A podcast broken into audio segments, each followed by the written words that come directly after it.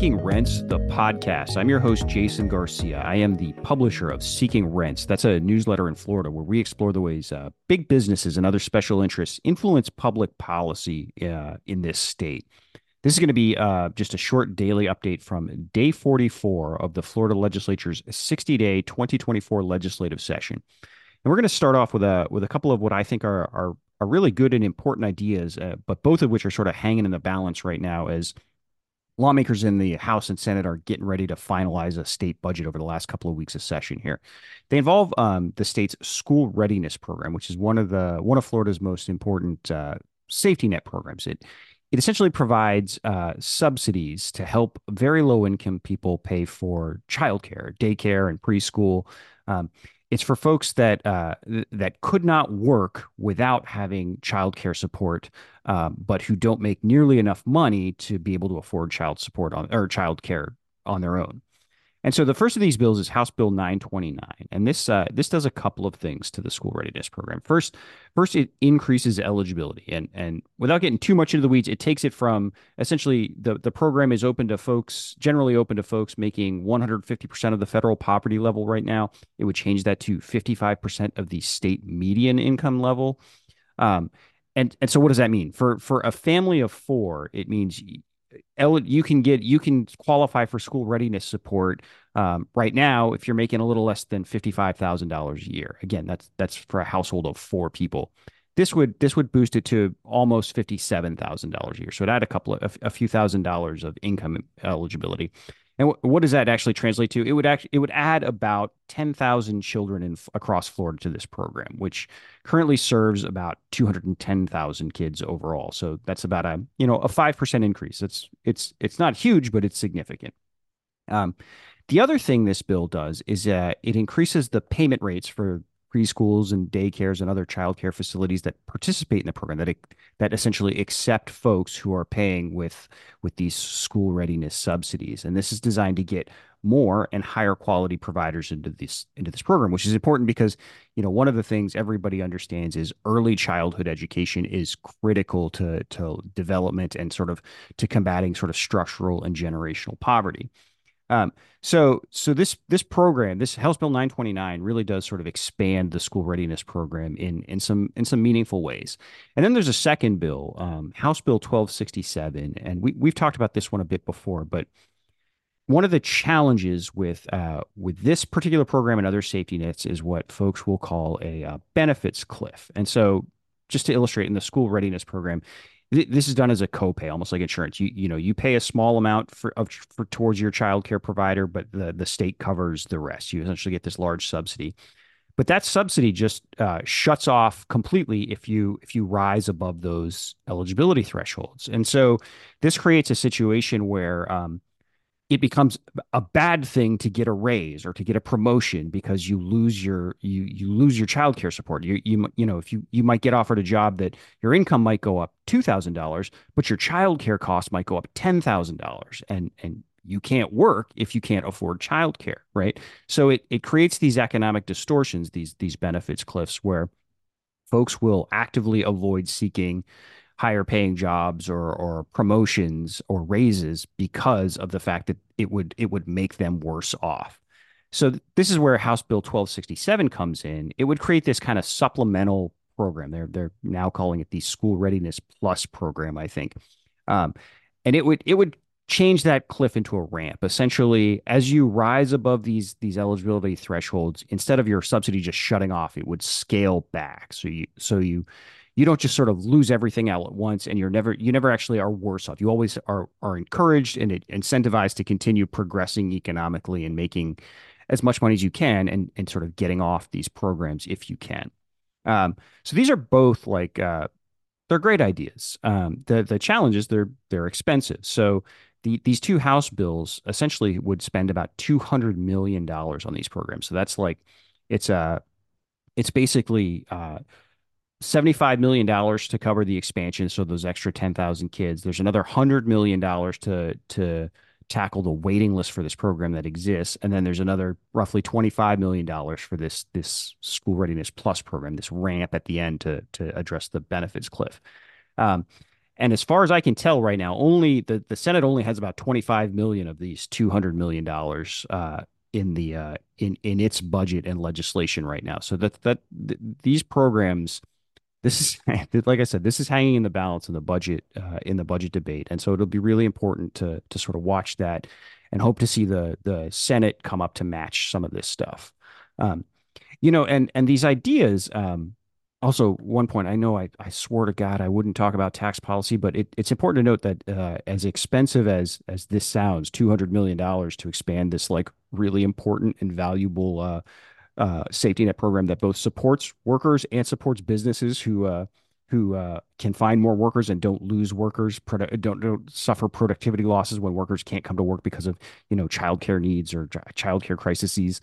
Um, you know, two hundred million dollars. That's a that's less than what the House uh, the House Republicans want to spend on a tax cut for businesses by cutting uh, the the sales tax businesses pay when they rent property. So it is expensive, but uh, it's not as expensive as some of the other things they want to do, and it, it's just a question of priorities.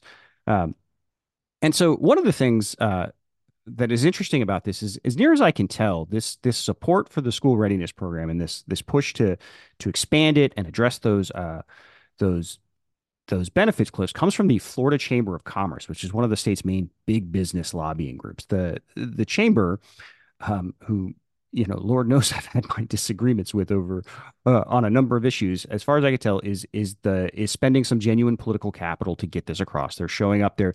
They've been providing research that shows just how much employers lose in productivity to to when employees are having challenges with childcare.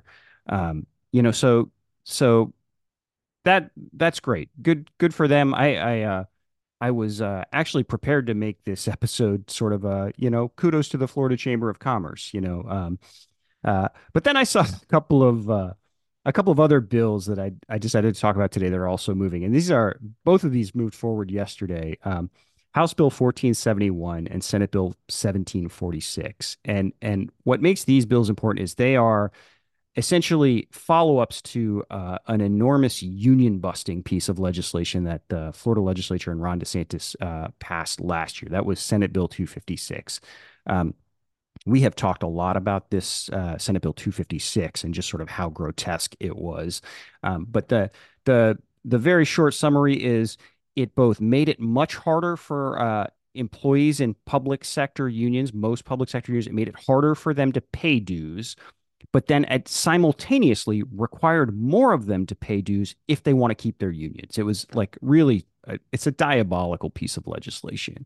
Um, and what made it made it sort of even worse is uh, the Republicans and the the billionaire backed conservative think tanks that that really pushed this law and the Florida Chamber of Commerce all kept uh, pitching it as like they, they, even called it the the Paycheck Protection Act, like it was uh, like it was good for employees. The, the one of the Republican sponsors kept talking about how this was designed to bring unions and union leaders together to make them communicate more, um, which of course was a lie because they made sure to exempt all the unions that support Republicans. They exempted police, fire, and prison unions um, from this. So if, if this was good for employees, you presumably would want to it, you would want to have it applied to police officers and firefighters and prison guards. You wouldn't punish them by excluding them from this law. And of course, the the point of the law was not to help employees; it was to bust unions and and rob them of collective bargaining power. And so, anyway, to bring us back to House Bill 1471 and Senate Bill 1746, these these bills essentially expand that. Not the the bills themselves are not bad in that they they tweak a couple of problems that were created these procedural problems. They smooth it out.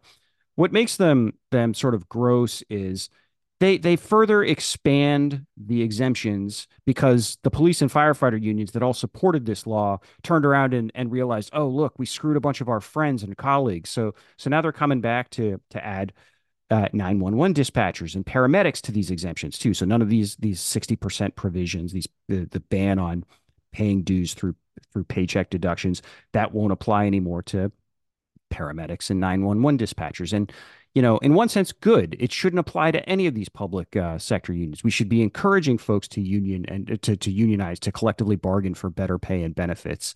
Um, but on the other hand, it again exposes the lie that this was ever supposed to be good for workers anyway. They keep carving people out for their friends, You know, this is this is a really gross piece of legislation.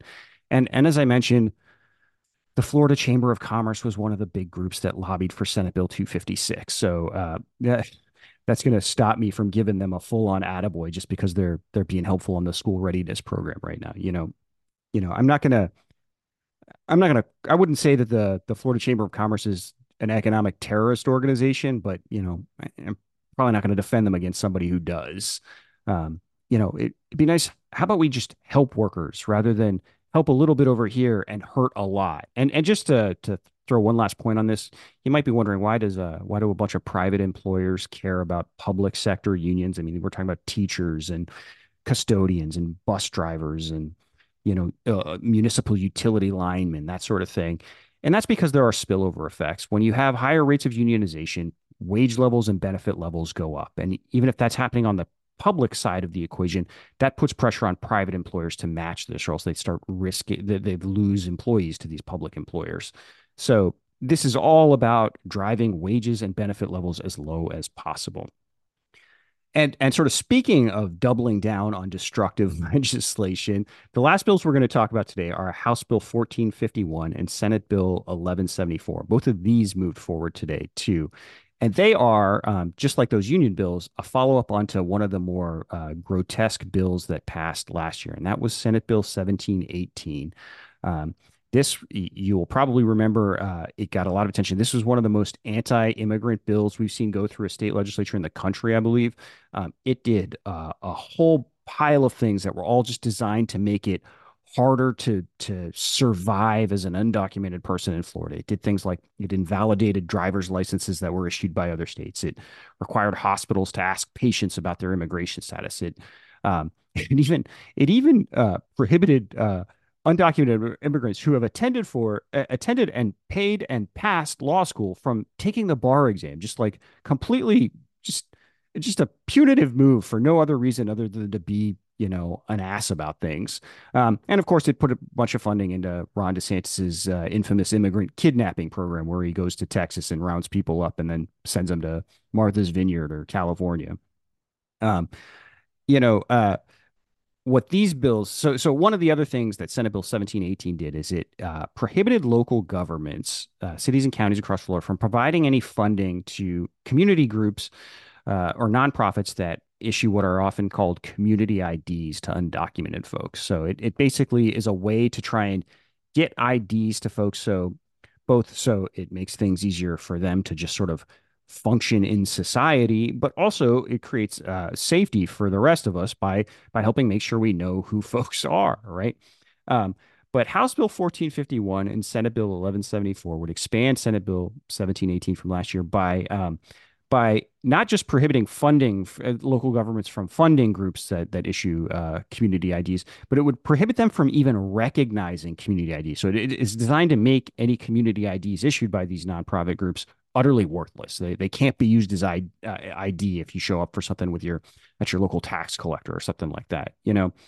And what's what's sort of like maddening about this is the the sponsor of this can't even bother to be consistent with their talking points. So the uh, sponsor of the House bill yesterday, she even said like she was sort of running through her you know regular talking points about the the evils of of immigration and, and, illegal immigration. And and she talked about how like we have so many people coming here and we have no idea who they are which is the entire reason you give them community IDs it is a safety issue for the rest of us. Um, but of course you know none of this anti-immigrant posturing is actually about safety and it's certainly not about solving the issue which has uh, become clear sort of the way things have played out in washington d.c recently.